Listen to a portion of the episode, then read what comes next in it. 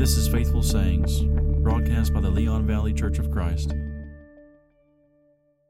Well, thanks for tuning in. We are back in First Peter, continuing our series there, and we'll begin in verse eight in just a moment, but I, I briefly want to recap what we've covered up to this point, and again, recapture the big idea of First Peter, which is to shore up a, a Christian's faith as they pilgrim through this world, sojourn through this world in anticipation of, of heaven. Uh, they endure many trials. And Peter, writing later in his life as an elder of the church, uh, knowing that his time is near to, to depart and be with Christ, as he says in Second Peter, uh, he's writing these letters for that, for that very purpose, to en- encourage these brethren uh, who may have had some questions about the persecution they were enduring and what that meant or what that might imply about uh, their their faith or their standing their standing with God. And so Peter is he's reaffirming them. He's he wants to reaffirm us and our identity as Christians as those who are beloved by Christ, who are his special people. That's a big point of emphasis, especially in, in chapter two, where he continues to draw upon Old Testament language, as he did in chapter one, calling us sojourners and exiles, uh, you know, in a foreign land. There in chapter two, he refers to us, refers to Christians as a royal priesthood, or the people of God, a chosen race, and you know all these other expressions. Again, to remind us that just because we suffer here and now, it doesn't mean that we've been forsaken or that we're doing something something wrong. Rather, Peter wants us to know that this was the plan all along. And so he says in chapter two and verse twenty-one, "You have been called for this purpose, since Christ also suffered for you, leaving you an example to follow in his steps, who committed no sin, nor was any deceit found in his mouth. And while being reviled, he did not revile in return. While suffering, he uttered no threats, but kept entrusting himself to him who judges righteously. And he himself bore our sins in his body on the cross, so that we might die to sin and live to righteousness. For by his wounds you are healed. For you were continually straying like sheep, but now you have returned to the shepherd and guardian of your souls." Uh, so that thought comes in the middle of a discussion where Peter is describing various human relationships where Christians have an opportunity to bear up under suffering, to follow the example of Christ, and ultimately influence those around us to come to follow Jesus. And remember, we discussed the Christian's relationship to the government and uh, the master-slave relationship or employer-employee relationship as we try to imply those apply those principles there.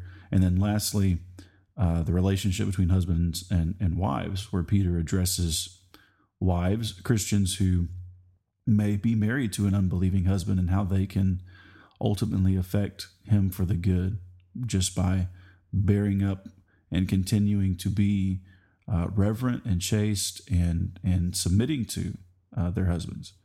And then he also takes the time to address believing husbands and how they should treat their, their wives. And in every area, the the goal is submission to Christ, ultimately, to, to bring him glory and to follow his example.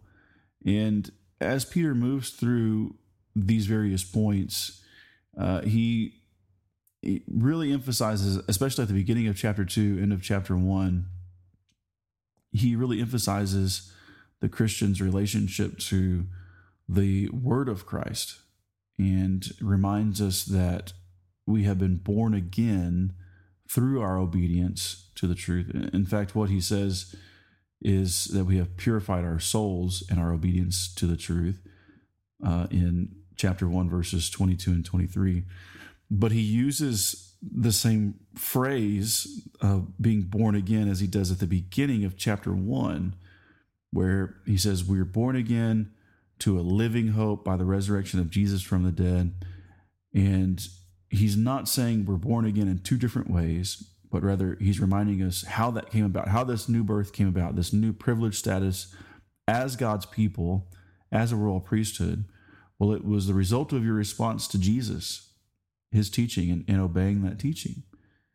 And now we need to continue to do that, right? And that's how he begins chapter two in the midst of this instruction, longing for the pure milk of the word, so that we can retain our identity in Christ.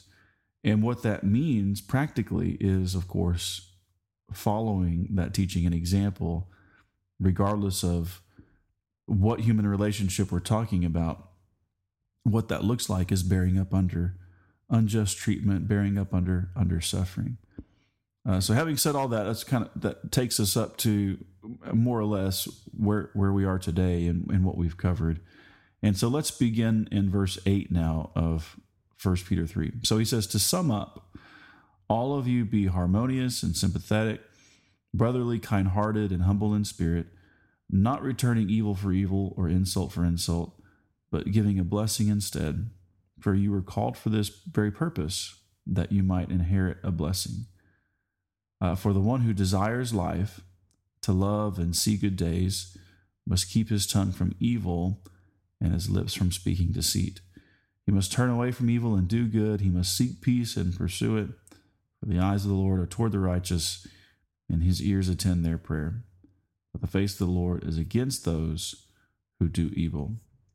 Uh, so let's pause right there for just a moment, because Peter is again giving us this practical instruction, exhorting us to obey, just as he's done all along.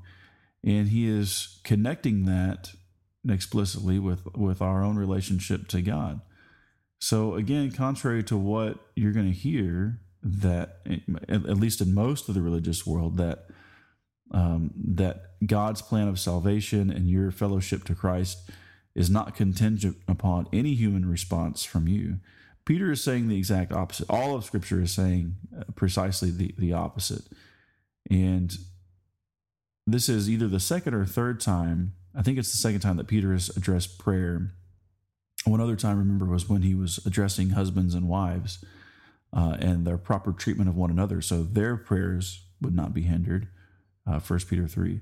So he's doing the same thing again here, now just generally addressing all Christians. And he's saying, remember who it is that that God hears.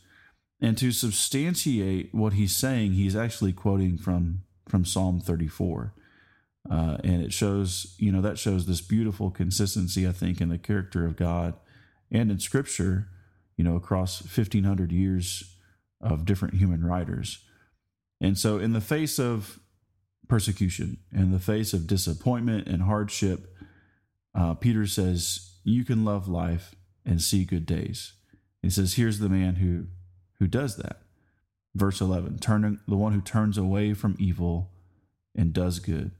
Uh, and so that's a critical point to understand from the outset. When when Peter is speaking to Christians who want to have the good life, he doesn't express that in terms of, you know, these good days. He doesn't express that in terms of prosperity in this life, right? Now, sometimes that may happen, we're, and we are blessed as sojourners and pilgrims, but we recognize, because we're sojourners and pilgrims, even if we're blessed in this life, like Abraham was, his hope rested elsewhere, right? He was seeking a city whose maker and builder is, is God.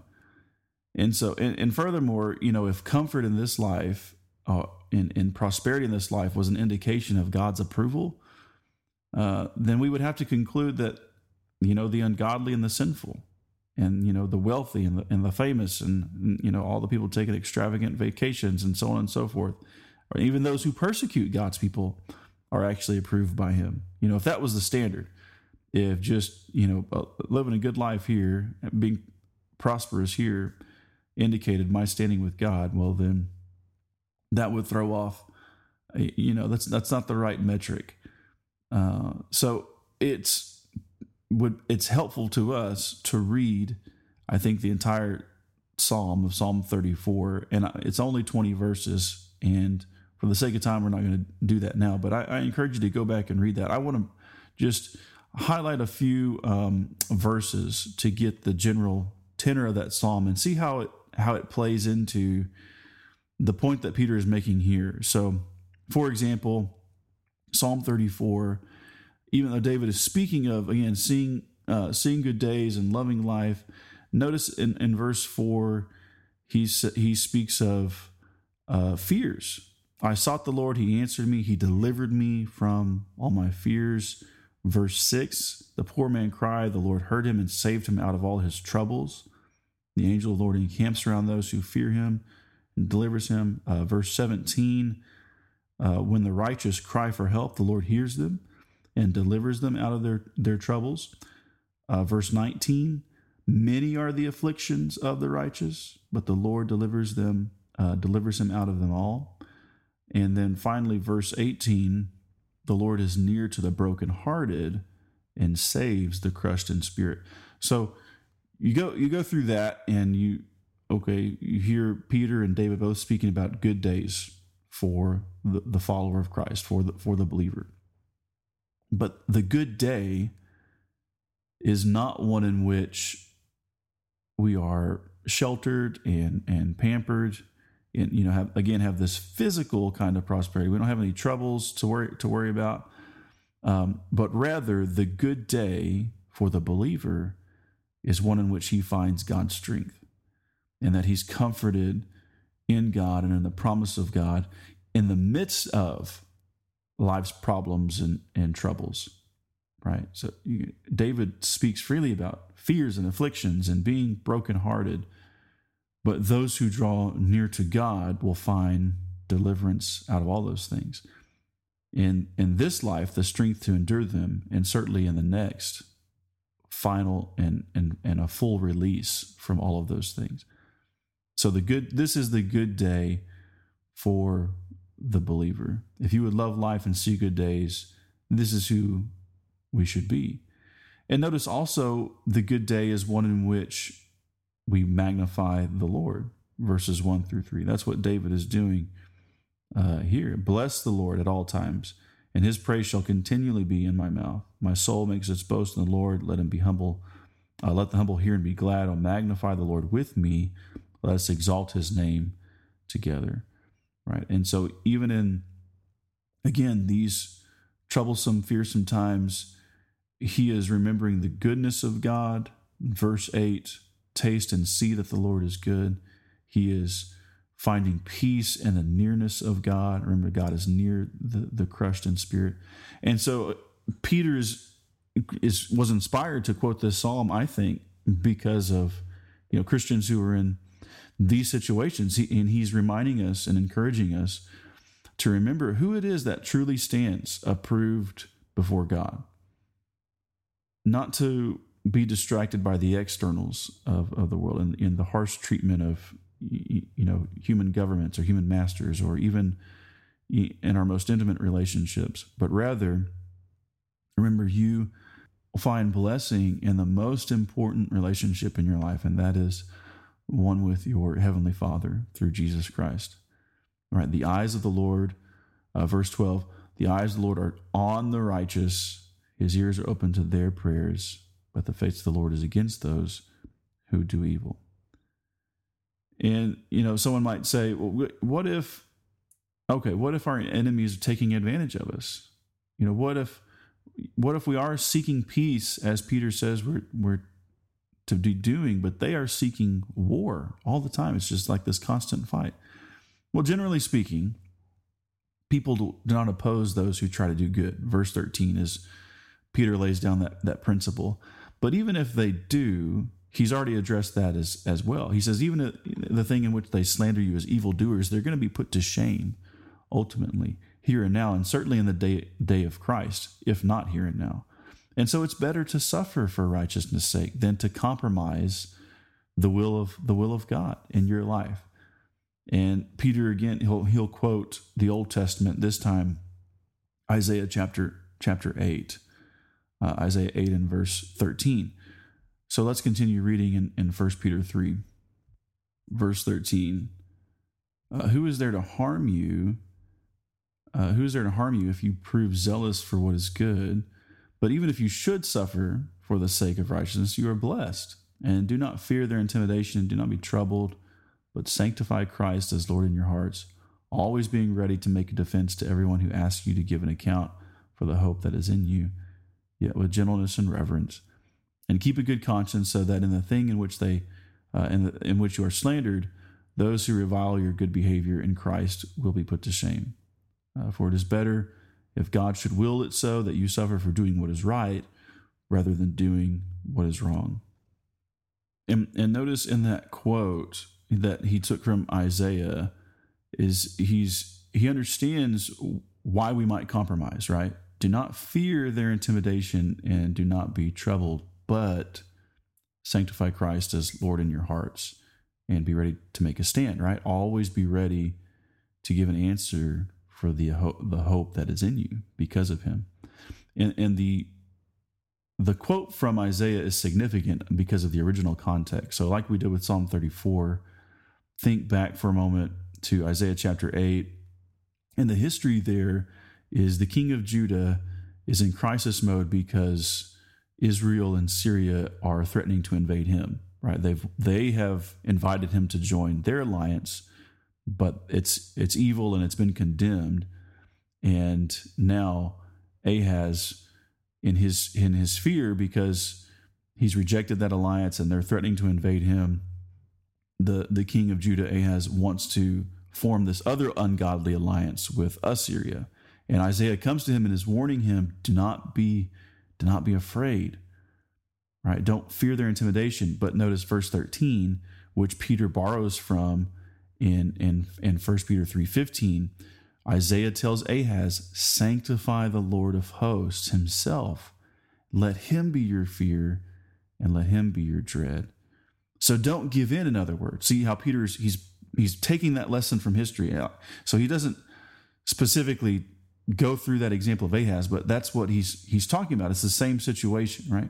You have all this pressure around you. Don't don't buckle, even if you're being assaulted from all sides, and, and make these ungodly alliances and compromise the will of God. Um, joining the enemy is not the answer. Fearing the enemy even is not the answer. Rather, sanctify the Lord in your heart. First Peter three fifteen. Regard him. Make him holy in your heart. Set him apart, in other words. It means turn everything over to him. Be devoted to him. Live only to please him and to glorify him. And, and forget about upsetting people when you do this. Just be ready to give an answer because you're, you're going to be displeasing to people. When you set out to... to accomplish the will of Christ and you devote yourself to him, it's going to bring you into conflict with so many people. Um, but when Jesus is the Lord of your life, there's no better place for you to be, and you have everything to look forward to, even in times of crisis, because each crisis then becomes an opportunity for you to teach others. And that's one of the, you know, one of the main takeaways, I think, from First Peter. Uh, but notice, you know, we're we're thinking in and the Bible uses militant language freely, right? And talks about, you know, standing standing firm and being soldiers of Christ, and uh, you know, being at war with our our own selves, our own flesh, and of course with our enemy. But at the same time, you know, we don't want to let worldly concepts of warfare invade our our thoughts, because look at what Peter says. He says, do this, make this defense uh, with gentleness and reverence, verse fifteen of First Peter three. Uh, so the, the teaching and the example that you are, you know, you do this with meekness and fear, your Bible might say. So it's not that we're just kind of pridefully beating our chest and, you know, we're, we're arrogantly going about this and, and trying to be know-it-alls. No, Peter says, right, we have to answer worldliness. We have to answer and stand against religious error, but but do that in a way that, again, honors God and shows the Spirit of Christ uh, in, in your life. And notice he says, this is how we, we're going to keep a good conscience. Verse sixteen, and keep a good conscience, so that in the thing which you slander, those who revile your good behavior will be put to shame in the day of Christ. So as we live for Jesus, and we do that in the way that Scripture's calling us to do, even as we are brought into conflict with others, if we do it according to his will, we we strip away any ground that they may have for accusation against us, right? As And so Peter's point is, as watchful as they might be, they're not going to find, or at least they shouldn't find, a legitimate reason to accuse you of being, of being corrupt or, you know, trying to serve selfish ends or something like this. Uh, you know, the, the enemies of Christ sought to do the same thing to him on many occasions, right? They they accused him of being a blasphemer. They accused him of being demon-possessed and all sorts of things, right? Trying to stir up dissension against Caesar. Uh, but none of these held any water, of course. And people, and honest people knew that, right? Even, remember, Pilate recognizes uh, none of this makes any sense, what they're saying, and it says, the gospel writers knew it was for jealousy that they had turned him over, and so they, he tries to, uh, you know, he makes meager efforts to to free him, but ultimately Pilate plays the coward and and is so afraid of the people that he hands Jesus over to be crucified. But the point is, he still knew in his heart their their motivations, that he that he knew Jesus was innocent, and so it is uh, with his with his people when we follow his example. We bear up under suffering. Uh, honest observers who who see this will know, oh, this this isn't right. They're going to be put to shame, and and that ultimately can lead even to their their submission to Christ, which we saw earlier uh, in in First Peter two.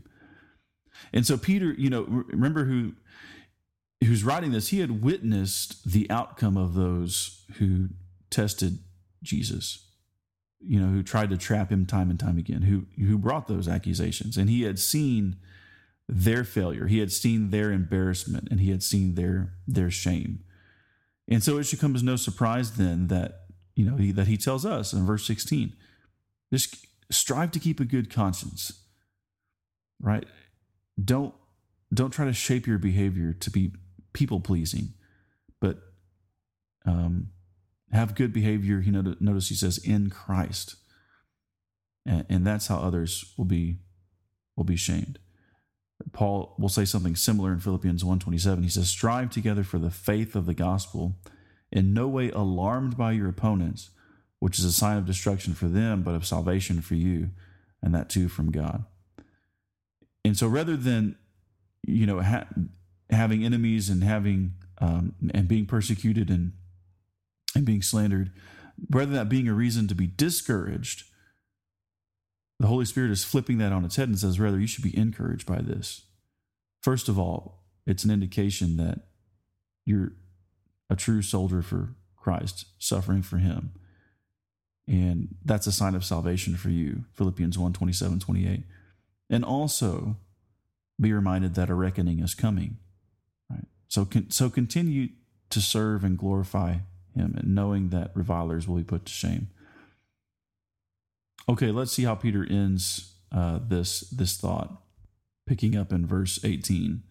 For Christ also died for sins once for all, the just for the unjust, so that he might bring us to God, having been put to death in the flesh, but made alive in the Spirit, in which also he went and made proclamation to the spirits now in prison, who once were disobedient, when the patience of God kept waiting in the days of Noah, during the construction of the ark, in which a few, that is eight persons, were brought safely through the water. Corresponding to that, baptism now saves you, not the removal of dirt from the flesh, but an appeal to God for good conscience through the resurrection of Jesus Christ, who is at the right hand of God, having gone into heaven after angels and authorities and powers had been subjected to him. Okay, so Peter gives further proof of, of our hope. And he's reminding us of, again, the ultimate example of Jesus, who suffered in the same way and yet was raised from the dead and entered into glory, right? So in suffering for righteousness' sake, we are imitating him, and we can anticipate the same thing because he's promised it. Um, and notice the way that he words it, verse eighteen, is that Jesus suffered the just for the unjust. He suffered in the flesh, but attained the resurrection, never to die again. And his suffering purchased the ble- the spiritual blessings that we have, Christians have in, in Christ.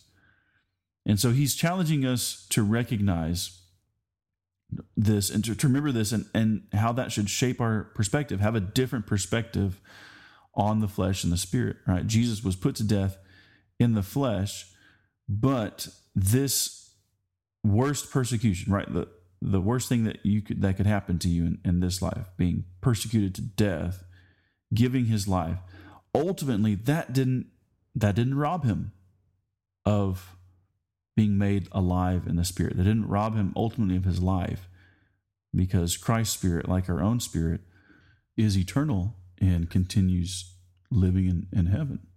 To reinforce that point, Peter harkens back to a time when the Spirit of Christ inspired Noah to preach to others, uh, as he goes on to say here, that he was made alive in the Spirit. Verse nineteen, he also went and made proclamation to the spirits now in prison, uh, who once were disobedient when the patience of God kept waiting in the days of Noah during the construction of the ark. So think back to Genesis chapter six, seven, and eight for a moment, and God, of course, reveals to Noah that he's going to destroy the world with water and says that man's days will be one hundred twenty years. And so during that time, Noah is, of course, constructing the ark, but we also learn from Scripture that Noah was a preacher of righteousness.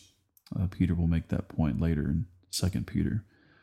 And like all inspired prophets of old, um, they were moved by the Holy Spirit. Again, that's another point that Peter raises in, in Second Peter.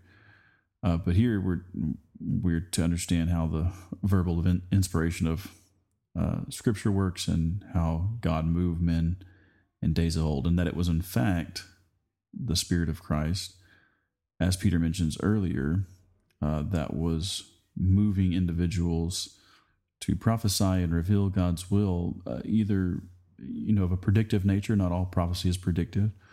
Uh, like Peter mentioned earlier in chapter one and verse ten, when the Spirit of Christ was moving those individuals to tell things about the future.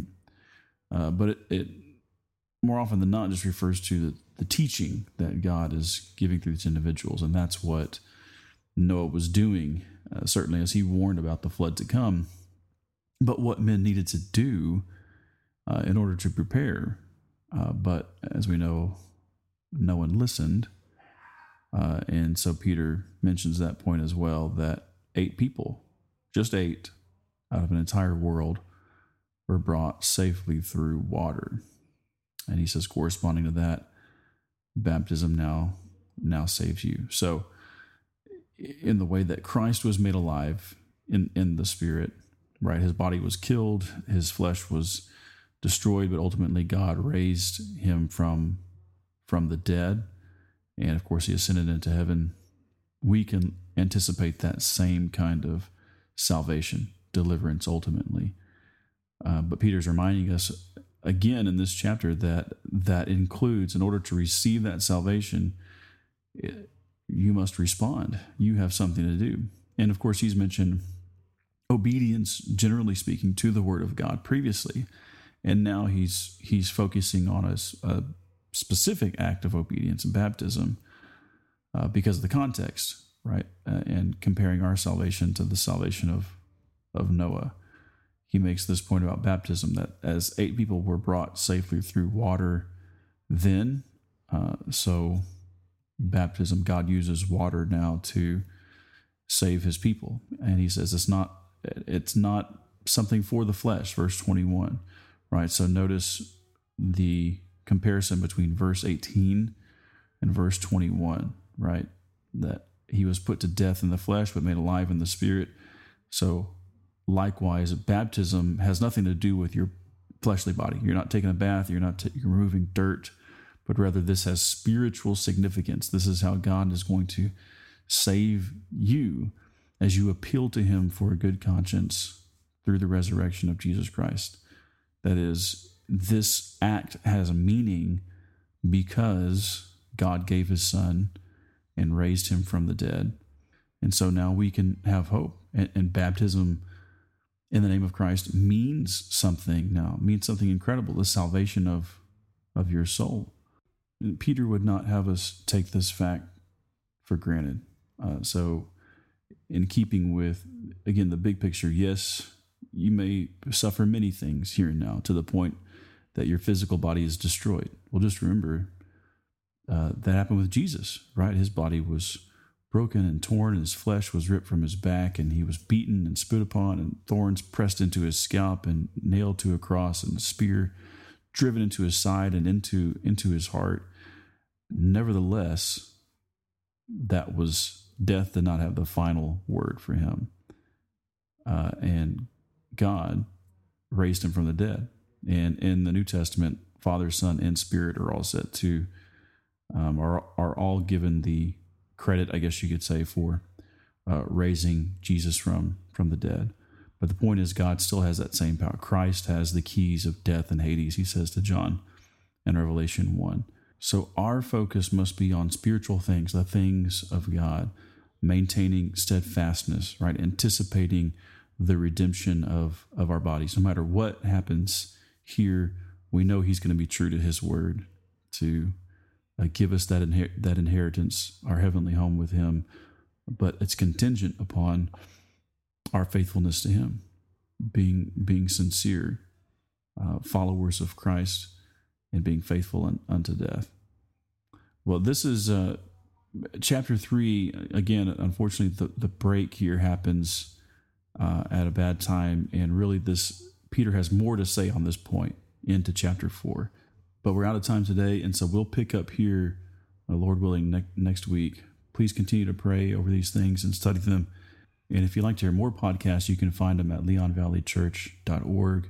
Uh, you can also contact me with an idea for a topic or study request that you have at leon valley church at gmail dot com. I look forward to hearing from you, and thanks again for tuning in.